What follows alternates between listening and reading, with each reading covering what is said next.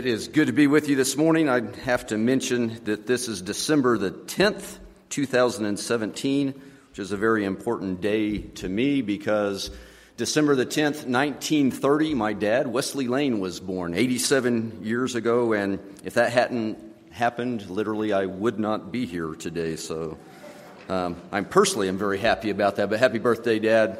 Hope that it's a good day and that we, your children, treat you like you deserve to be treated not like we usually treat you.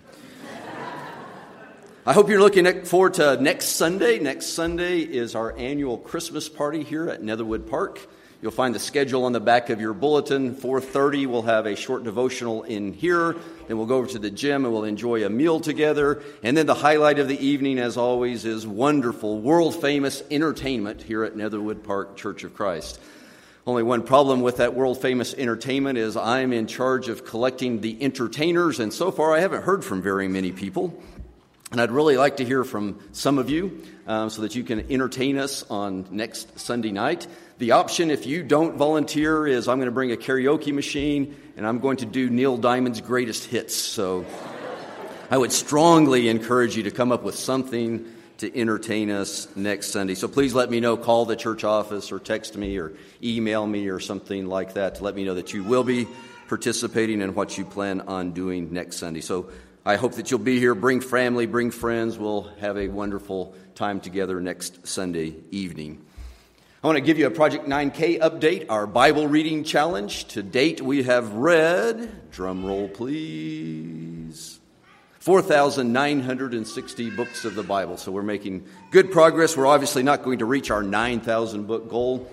Maybe I should have made it the project 4.9K, and it would already be there, but I didn't do that, but you guys are doing a great job. We're continuing to make progress. And there are a number of people who have already read through the Bible at least once. Some have read through it two, three, and even a few have read through it four times during 2017. So good job. Keep up the good work. The reason that we have this challenge is not because we like to track numbers, but because we want to encourage everyone to be reading in their Bibles. We are children of the Word. And as children of the Word, we should be immersed in the Word. We should be reading God's Word. We should be reading Jesus' words to us. We should be constantly immersed in that because the Word is powerful. It effectively trans, translates into our lives, it transforms our lives, it makes us into the people that we should be. So please continue to read. And if you're not reading regularly now, make that one of your New Year's resolutions that in 2018, you'll make Bible reading and Bible study a regular part of your day. We are people who believe in the power of the Word.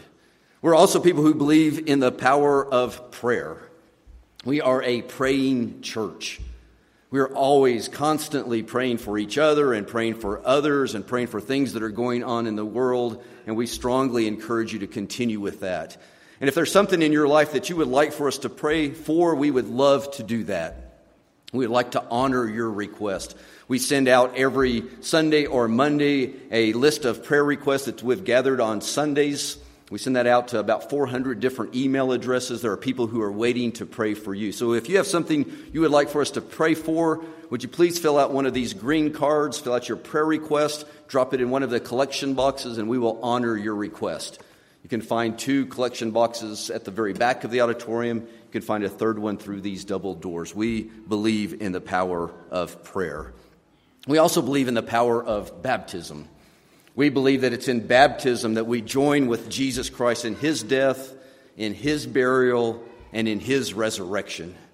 We believe that in baptism that we leave the old self behind and it's a new self that comes up out of the water prepared and equipped by the Holy Spirit to walk in the steps of Jesus Christ. So if you believe that Jesus is the Christ and you haven't been baptized, we'd really love to have a conversation about that.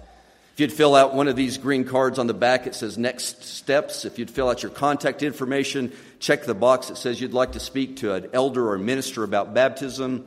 We'll contact you right away and we'll have that conversation. So please take advantage of that. And finally, I want you to know that we believe in the power of the church. We believe in the power of the church universal and definitely in the power of the church local. We believe there is power in this congregation, this family of believers.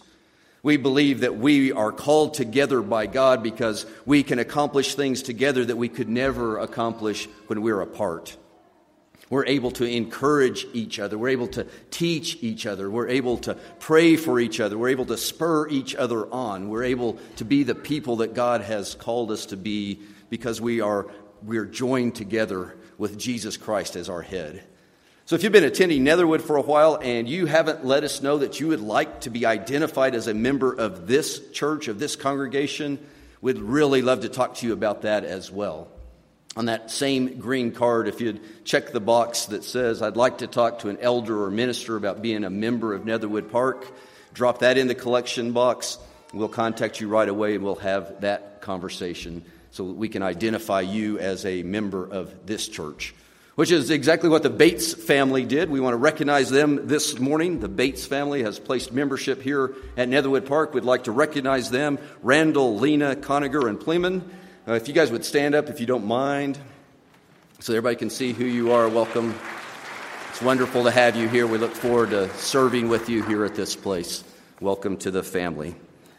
Well, this morning we're going to be continuing our series of sermons from the letter that Paul wrote to the church in Rome. Today we'll be in the fifth chapter of the book of Romans, and this would be a great time to grab your Bible or your phone or your tablet and turn there. Romans chapter 5.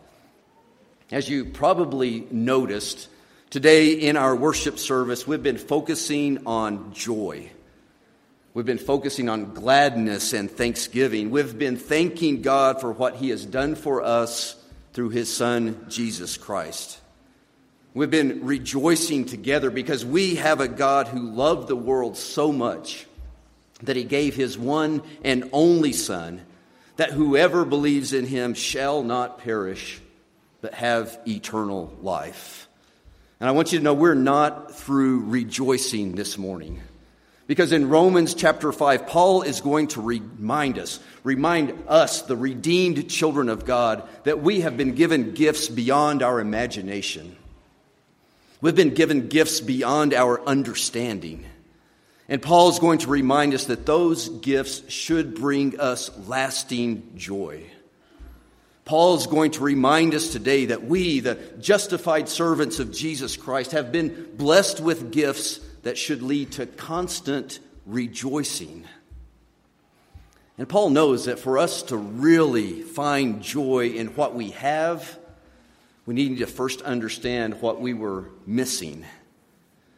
To rejoice in where we are, we first need to realize where we were. To be able to celebrate who we are, we first need to acknowledge who we were. And that's why Paul has spent a lot of time and energy and effort in the first four chapters of this letter, making sure that we all understand, that we all understand what we were missing and where we were and who we were before we were given the glorious gift of the gospel of Jesus Christ. Well, what were we missing before Jesus found us? Well, we were missing peace and hope and righteousness. We were missing forgiveness and justification and salvation. And where were we before the gospel of Jesus Christ? Well, we were lost. We had fallen short. We were on the outside. We were on the wrong side. And who were we before the gospel of Jesus Christ? Well, we were enemies of God. That's what we were missing. That's where we were. And that's who we were. But because of God's gift of Jesus Christ, we aren't missing those things now. That's not where we are now, and that's not who we are now. Paul this morning is going to answer a really important question for us. He's going to answer this question How do once hopelessly lost sinners who were enemies of God, how do hopelessly lost sinners respond to God's amazing gift of righteousness and justification that's been freely given to us through Jesus Christ?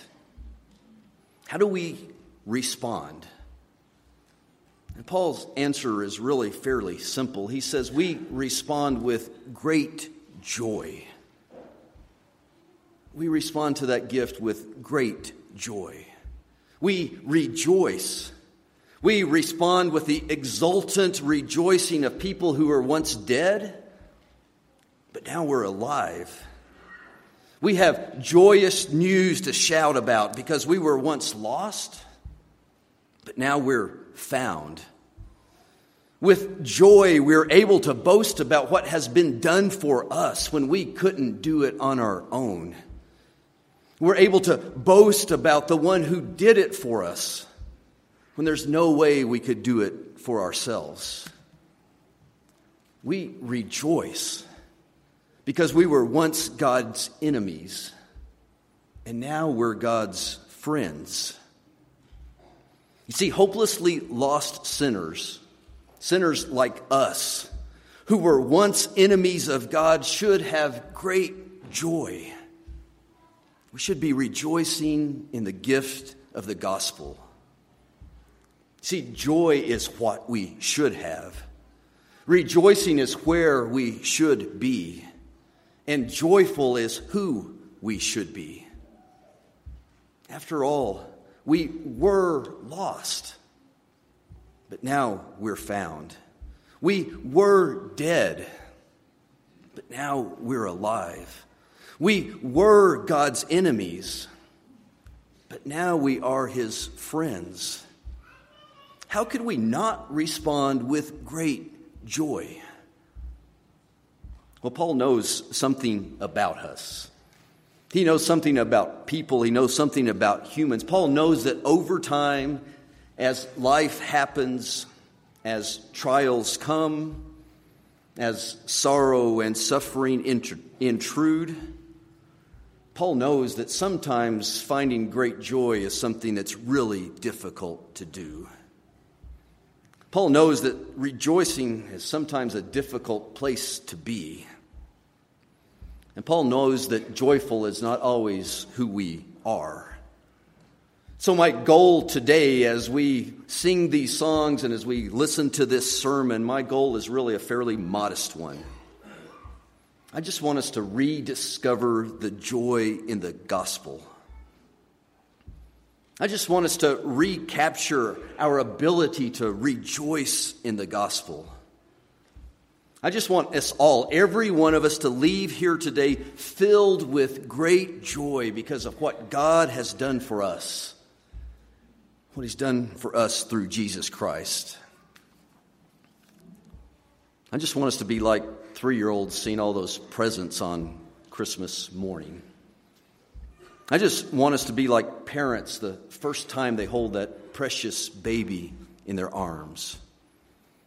I just want us to be like the once terminal patients who just received a clean bill of health.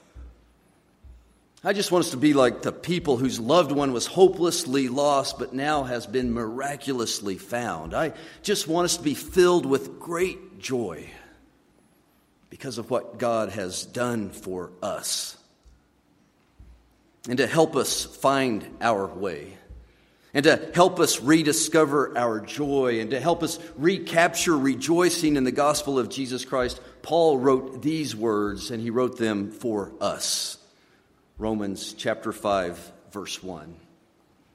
Paul says, Therefore, since we have been justified through faith, we have peace with God. We have peace with God through our Lord Jesus Christ through whom we gain access by faith into this grace in which we now stand. And we rejoice. We rejoice in the hope of the glory of God. There's a lot in those two verses. There's so much good news in those two verses. There are so many reasons for rejoicing, so many reasons for us to find joy in our justification. Why should we rejoice? Why should the justified people of God rejoice? Well, Paul says first, we should rejoice because we now have peace with God. Not the peace of God, but peace with God. See, we were once at war with God. We were once God's enemies. And I probably don't need to tell you that's not a good place to be. To be at war with the God of the universe, to be in opposition to the all powerful King of the world, to be fighting a battle that we have no hope of winning. But now, now we have been justified. We've been justified by the blood of Jesus Christ, and because of that, we now have peace with God. We're no longer at war with God. We are friends with God. I probably don't need to tell you, but that's the best place to be. And that's something to shout about. We're no longer at war with God. And this isn't some uneasy truce or a temporary ceasefire.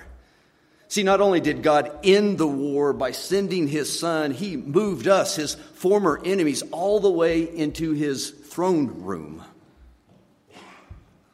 I love this image that Paul gives us. Paul says we are now standing in grace. That's a great place to stand, isn't it? Standing in grace. We aren't standing in sin on the battlefield any longer. Instead, we are standing in grace in God's throne room. God has given us complete access to His grace. We aren't on the outside, we aren't on the wrong side, we're by His side. We're His friends. And that should fill us with great joy. And not only are we standing in grace in the throne room, we're also looking forward to even better days to come. Paul says it this way He says, We are rejoicing in the hope of the glory of God. And that word hope is kind of wimpy. Our English word hope really lets us down in our translations. See, Paul isn't talking about wishful thinking. This isn't like a five year old who's wishfully hoping for a pony on Christmas morning. Paul isn't talking about the slim possibility of spending eternity in God's glory. No, wishful thinking and slim possibilities, those aren't things that we rejoice in. Paul's talking about a different kind of hope. Paul's talking about hope with confidence. He's talking about hope with certainty. Paul's saying, We rejoice in the confident anticipation. We rejoice in the certain expectation of spending eternity in the presence of God's full glory. And that's worth celebrating. We once fell short of the glory of God. We couldn't reach it, we couldn't grasp it, we couldn't even find it. But now, now God has justified us and brought us into his presence where we are able to jubilantly boast about our God's glory. We have much to rejoice about. We rejoice because our God has set us free, and there is great joy in God's freedom. Think about what God has done for us. And think about what God is doing for us. And think about what God is going to do for us in the future. Well, what has God done for us? Well, He set us free from our rebellious past. We have peace with God. And what's He doing for us now?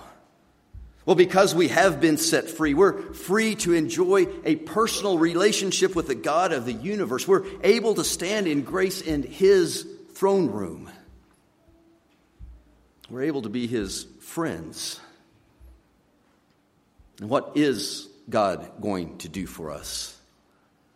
Well, our God is going to allow us to experience the full freedom the full freedom that comes from life lived in the awesome presence of God's glory for eternity.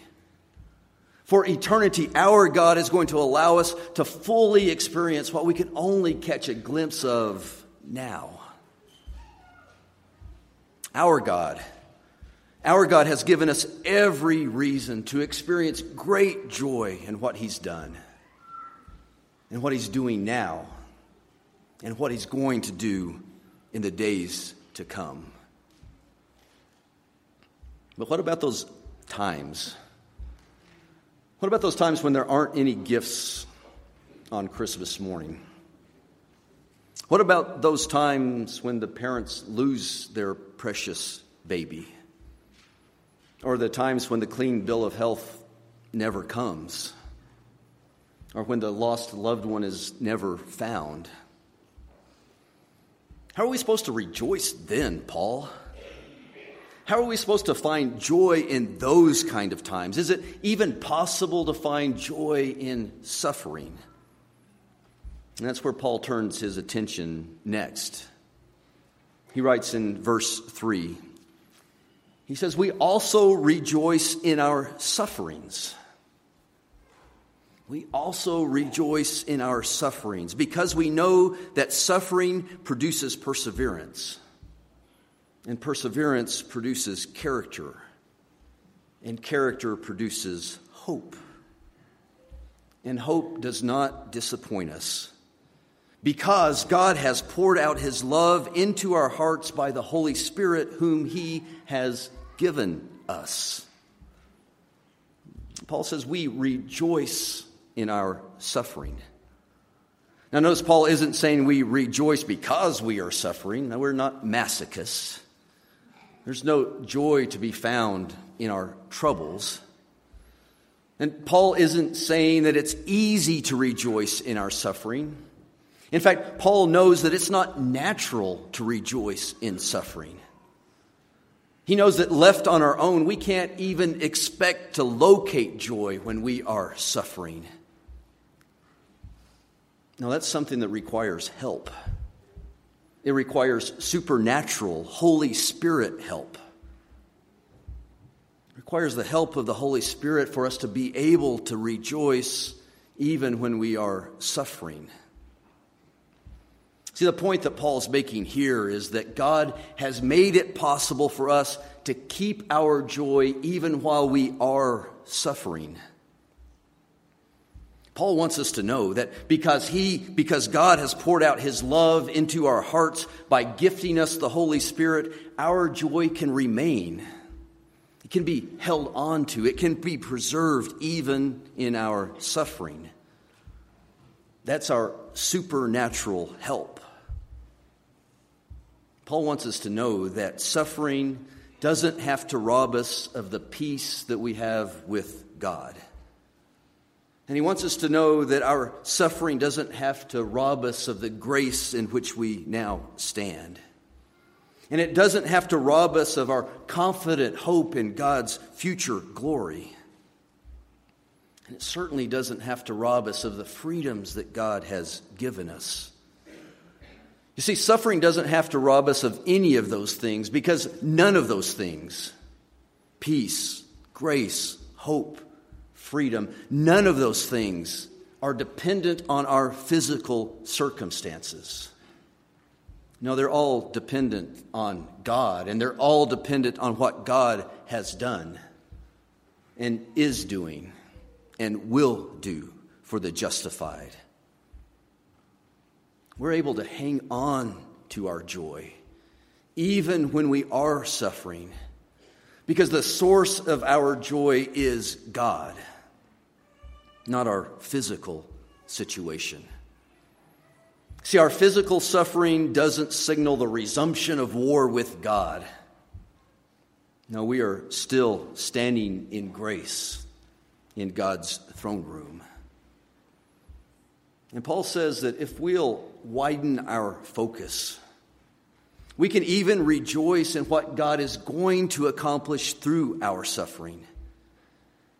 Paul says we can rejoice in the fact that God will use our suffering to accomplish good. And a lot of us have those stories, don't we? A lot of us know exactly what Paul is talking about. Many of us have experienced exactly what Paul describes. We've lived every link in that chain that Paul describes. We've lived through a season of suffering. We've felt that constant pressure. We've been unsure if we could even endure, but with God's help, we were able. And enduring that suffering taught us perseverance. It made us stronger. It made us more stable. It gave us a better foundation. It helped focus us on what really matters and what really endures. And persevering through that helped us develop our character. It tested us, it refined us, and we emerged on the other end better equipped more able to deal with life, more able to deal with its trials, and better to help, help others through their seasons of suffering. And now we look back and we realize that we are standing in confident hope and strong assurance that the God who justified us, the God who poured out his love into our hearts by the Holy Spirit, will not abandon us and will not abandon his promises to us in the midst of our suffering. And we may not be able to shout about it, but we can still find joy in knowing that our God will not abandon us and will continue to work for us even when we're suffering, even when we're experiencing sorrow we're able to find joy in our suffering because our suffering does not rob us of our hope, our confident and assured hope. The hope that Paul says will not ever disappoint us. See, our hope won't disappoint us because our hope isn't in ourselves. And our hope isn't in our physical circumstances. Our hope is in God. Our hope is in the gospel of Jesus Christ. So Paul writes this in verse 6. He says, You see, at just the right time, when we were all powerless, Christ died for the ungodly. Very rarely will anyone die for a righteous man, though for a good man, someone might possibly dare to die. But God demonstrates his own love for us in this while we were still sinners, Christ died for us.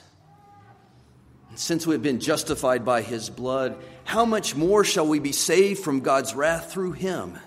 For if when we were God's enemies, we were reconciled to him through the death of his son, how much more? having been reconciled, shall we be saved through his life. Not only is this so, but we also rejoice in God through our Lord Jesus Christ, through whom we have now received reconciliation. We have confident hope. We have assured hope. And the source of that hope is the source of our joy. Paul says our hope and our joy is in our hearts. We find confidence and assurance and joy in all situations because God has poured out His love for us into our hearts by the Holy Spirit. We feel the Spirit's presence. We see the work of Him in our lives. And that gives us confidence that we are loved by our God. We know in our hearts we are loved by God. But we also know in our minds that we are loved by God. See, our hope and our joy isn't based just on subjective feelings, it's also based on objective evidence. At just the right moment, God demonstrated, God proved his love for us this way.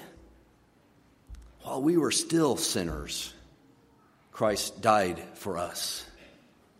We have confident and assured hope, and we rejoice because God proved He loved us. He proved He loved us through Jesus' death for us. And He did that for us while we were still His enemies. How can we not respond to that kind of love with great joy? Okay, maybe you're still not convinced. Maybe you're still not feeling like that joyous three year old on Christmas morning. Maybe you're still not feeling like those new parents holding their precious baby. Maybe you're still not ready to celebrate like that no longer terminal patient with a clean bill of health. Maybe you're still not ready to shout out in joy like the lost who have been found. So, if you're struggling to find your joy because you are struggling, I want you to thoughtfully consider two questions with me, two questions that Paul raises in Romans chapter 5. Question number one If Jesus died for us when we were God's enemies, what will he do for us now that we are his friends? If Jesus died for you when you were God's enemy, what will he do for you now that you are his friend? Question number two. If God didn't give up on us when we were at war with him, what makes us think he would give up on us now that we are at peace with him? If God didn't give up on you when you were at war with him, what makes you think he would give up on you now that you are at peace with him? You see, if you're a Christian, you're God's friend. God has not given up on you. God loves you. You can know God loves you, even if your life circumstances are prompting you to wonder about His love. For you see, at just the right time, when you were still powerless, Christ died for you. And God demonstrated his love for you in this while you were still a sinner, Christ died for you. We know that God loves us. And in that knowledge, there is great joy. Let's pray. Father, help us to find our joy and find our joy in you. Father, help us rediscover all of the reasons why we should be rejoicing in what you have done for us through Jesus Christ. Father, help us to be people who, even in the midst of difficulties, even in the midst of trials and struggles and sorrow, are able to find our joy in you. Because, Father, at just the right time, when we were still powerless, Christ died for us. At just the right time, Father, you demonstrated your love for us, that while we were still sinners, Christ died for us. Thank you, God. We rejoice in you. All glory to you and all glory to your name. It's the name of Jesus, who is the Christ, who did die for us, we pray. Amen. Jude 24.